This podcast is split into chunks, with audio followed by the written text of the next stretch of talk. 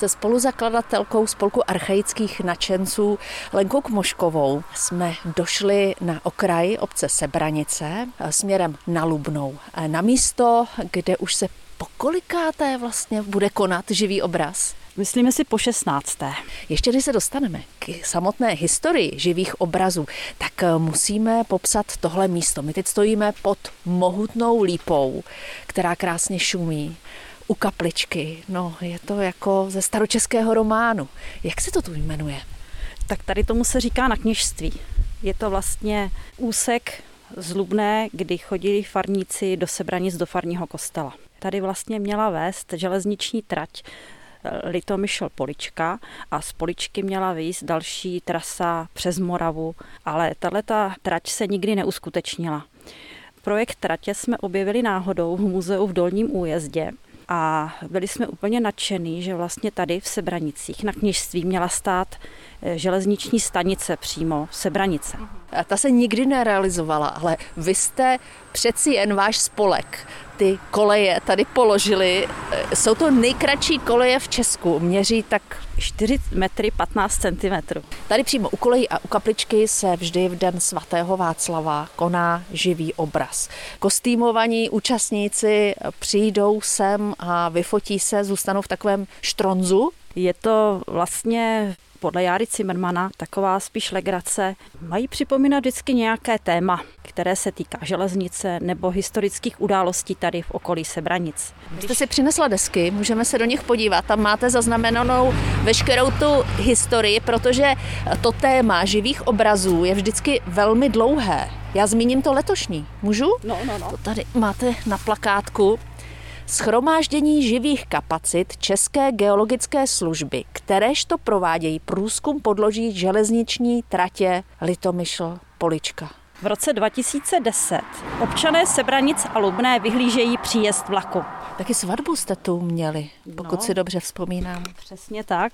Svatba se konala v roce 2013 a Živý obraz byl s názvem Svatba CK Vrchního Vechtra železniční stanice Sebranice v kapličce na kněžství s následnou hostinou v malém sále hospudky pod Lipou a odjezd novomanželu zvláštní vlakovou soupravou na svatební cestu do Vídně na premiéru operety Proso autora Járy Cimrmana.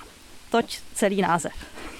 My si prohlížíme ty fotografie, tak eh, lidé jsou tu oblečení ve stylu do první republiky, řekněme. Kdo co najde takhle po babičkách v šatníku? Tyhle ty obrazy jsou právě důvodem, jak vyvětrat šatníky po našich prababičkách a babičkách.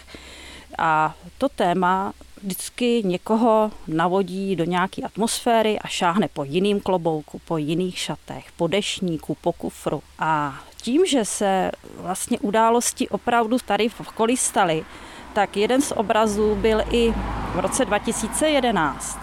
Přečtu vám název. Podaní vítají příjezd císaře Františka Josefa I. na vlakovou stanici Sebranice u příležitosti zahájení vojenských manévrů v okolí Lubné. Opravdu František Josef I. byl v okolí Lubné na manévrech takže my si nevymýšlíme. Já jsem se dvou vašich obrazů osobně účastnila, to přiznávám s potěšením. Jde o to se vyfotit, užít si to společné setkání, každý přinese nějakou tu bábovku nebo něco dobrého, vlastně při hezkém počasí tady i piknikujete.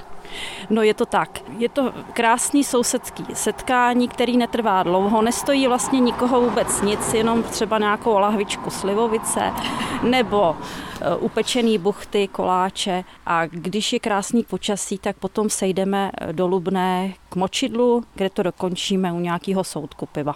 A je to samoobslužný sud, kde příchozí si do kasičky zaplatí pivo, natočí si ho a funguje to už asi 25 let. Takže k živému obrazu a taky k močidlu můžeme teď posluchače pozvat v Den svatého Václava 28. září. Kdo všechno se tedy může eh, účastnit a je ten kostým podmínkou? No, já myslím, že v tom kostýmu se budete cítit mezi námi mnohem lépe než jako civilista. Je to právě o tom, že si člověk ze sebe udělá legraci, anebo že si udělá radost. V kolik hodin tady na kněžství? Začátek živých obrazů je ve 13.30 u kapličky na kněžství. Pokud se chcete zúčastnit, přijďte opravdu včas, protože ten sled živých obrazů, vytváření jde rychle za sebou a zhruba celá ta akce trvá maximálně půl hodiny.